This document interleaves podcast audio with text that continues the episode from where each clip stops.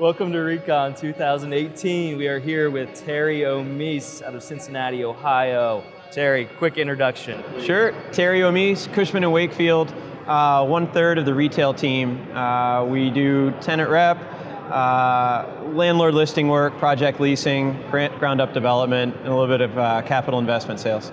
So, and how long have you been with them? Six years.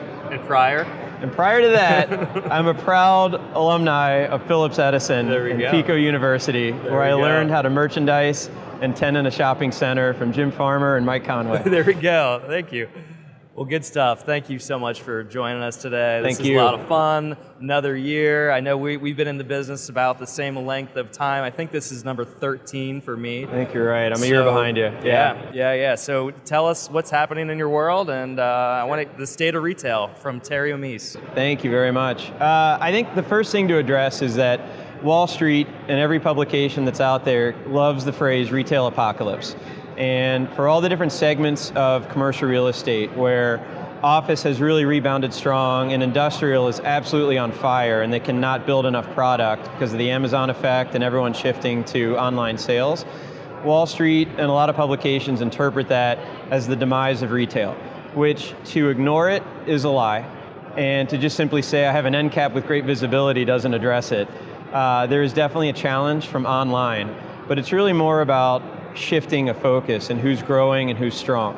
I think the middle segment, the big box retailers that are middle priced, the Toys R Us's of the world, are where we're seeing the biggest harm and the most correction within a market.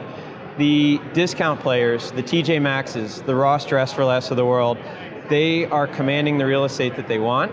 Um, and they're in high demand because those are the, the stores that people are still going to, to to shop physically in frequently. The high end and the luxury is also performing very strongly. Something, someone like a Phillips Edison still has a great presence of grocery anchored. And I think the grocery anchored shopping center is still going to be a strength because of the multiple visits and the internet proof businesses that go in there. Right. The daily needs, the everyday. You got yeah. it. So yeah, you, you touched on merchandising, and of course, you know we focus heavily on merchandising, and Right. um, one of the, the key components of our centers these days is food. Right, food is just it's hot. So I it. know you you love the foodie culture, and you are a restaurant guy, and I sometimes will text or call Terry to get advice on where to go and uh, what bars or restaurants or food trends out there. So what, what's your favorite what, what's your favorite thing that you're seeing out there? Sure. Uh, food food wise.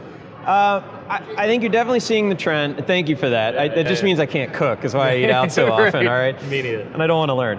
I'm Uh, a big Uber Eats guy, by the way. I think I single-handedly are, am supporting Uber Eats. I Uber mean, Eats is fantastic. But on that Grubhub, note, that's yeah. an interesting, I don't know what's public knowledge or whatnot, but Uber, even though they're getting it to your door quickly, they're charging the fee for the delivery driver to come, but they're also taking a portion from the driver when they do that. They're also charging the restaurants, but you have to offer the same prices that are on your menu. So a lot of the restaurants are offering Uber Eats just to stay relevant and in the marketplace Yeah. but they're not making money off of it too. So there's going to have to be some correction down the road when they figure out how to make sense of that because they're selling it all at a discount just to make sure that Mike Conway can still get mac and cheese delivered to him in 10 minutes, Yes. but figure out how to make that profitable. Yeah, that's interesting. Yeah, it's funny. Yeah, we, we, Grubhub. I, I've noticed the difference, Yeah. in, in they they upcharge you. You So got it's, it. It's, it's more expensive. DoorDash as well. Yeah. Uber ultimately is going to have the biggest network and best platform for it, but I think there's still opportunity for some local guys out there. Um, to answer your question on what I'm seeing in the restaurant world, obviously shrinking square footages are a key, and I think the rise of fast casual, the Chipotle of fill in the blank, has been the biggest trend for all of us. Not only, there's a couple of reasons. On a landlord side, they're taking the premier trophy case spot within your shopping center, and preferably, if you can convert an out parcel to have the top visibility, they're going to pay higher rents to go out there. The key for the restaurants of the world is where the Applebee's and the TGI Fridays and that model of your seven to 9,000 square foot freestander at medium and accessible price points, it's so much more expensive for them to be successful because you have a building that's three to four times the size of a 2,500 foot end cap and the staff and the food costs to service these large menus. Whereas what we're seeing across the board is that on average, I think it was baby boomers dined out one to one and a half times a week.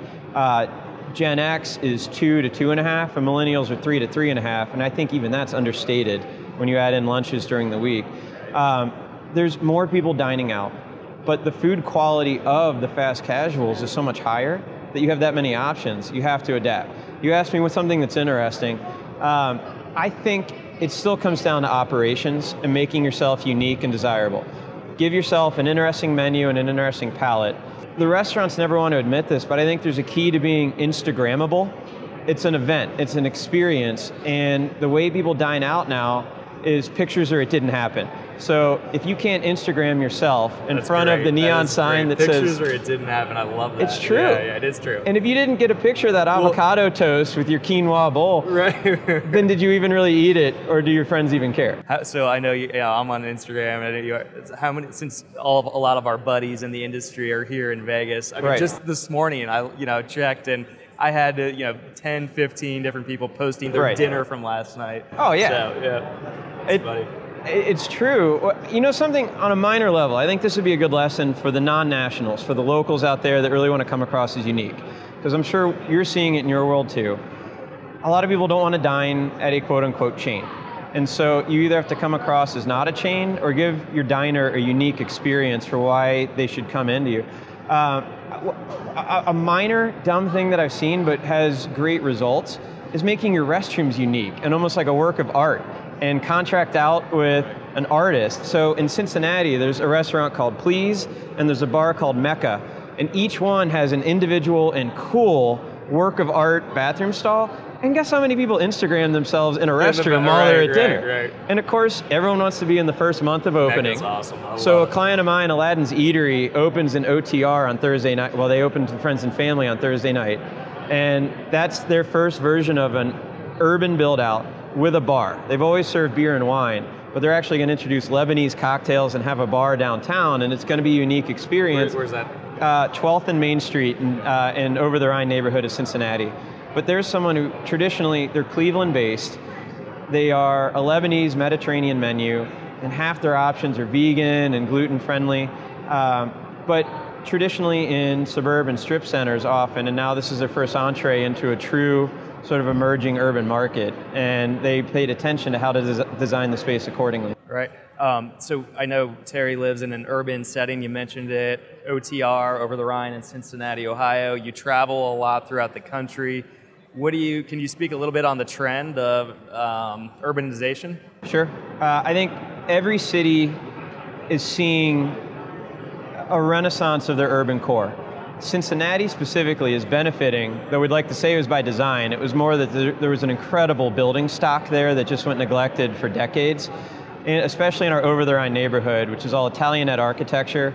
Movies constantly filmed there as a backdrop for New York in the 50s and 60s because a lot of the buildings look the same other cities like, like Columbus or in Indianapolis that are more kind of grid system based, um, some of them don't have the older building stock, but are creating those spaces in unique venues where you're converting an old auto garage into a game and bar restaurant sort of scenario. Um, I think what's really cool, our head of research out of Sacramento, Garrick Brown, does a focus called Cool Streets, where he finds the coolest, most emerging neighborhoods and zeroes in on the couple of blocks of what restaurants and retailers are doing. So I see a couple of things. One is the restaurants are key. They're more locally based, they're smaller square footages, because when you have a neighborhood where people might have been afraid to come there or didn't think to come there in the past, you want a small footprint so it's full and there's a wait to get in there and there's a buzz about why you come. What we're seeing follow that is the clicks to bricks model where you're seeing the online retailers follow the restaurants. So the Bonobos, the War- Warby Parkers of the world, they are foregoing some of the traditional mall locations to come into these hip urban settings. So, um, oh, I'm going to blank on the name now, but the uh, the art district in Miami, where it's all industrial flex buildings, um, you're seeing Marine Layer and Warby Parker. Uh, and, and all these cool retailers mix in with otherwise what were industrial buildings and fill in there, and we're You know, seeing it across funny the board. Just just today, you know, the first day of Recon here, I've had a handful of meetings, and I can already tell. I'm getting the sense that the traditional national tenants are starting to follow into the urban core. That that's that's a that's an interesting takeaway that I don't remember hearing about in years past. Here's a key why. Like think of Bonobos, who started as better fitting khaki pants years ago and has now grown into a higher end online men's retailer. Their guide shops are only roughly a thousand feet when they go into a city, and they carry one of each item in a size. But you're not walking out of that store with a bag, they're shipping it to you 24 or 48 hours later. The key there is you're not going to the mall to do your shopping on a Sunday when you need clothes. You're stopping in for an hour while you're killing time waiting on your table at the new restaurant. There you go. And you're there, really the decision maker might be your spouse or your significant other weighing in and saying, that looks good, buy that. But when and how you're shopping is a completely different mindset, and the retailers are adapting to that.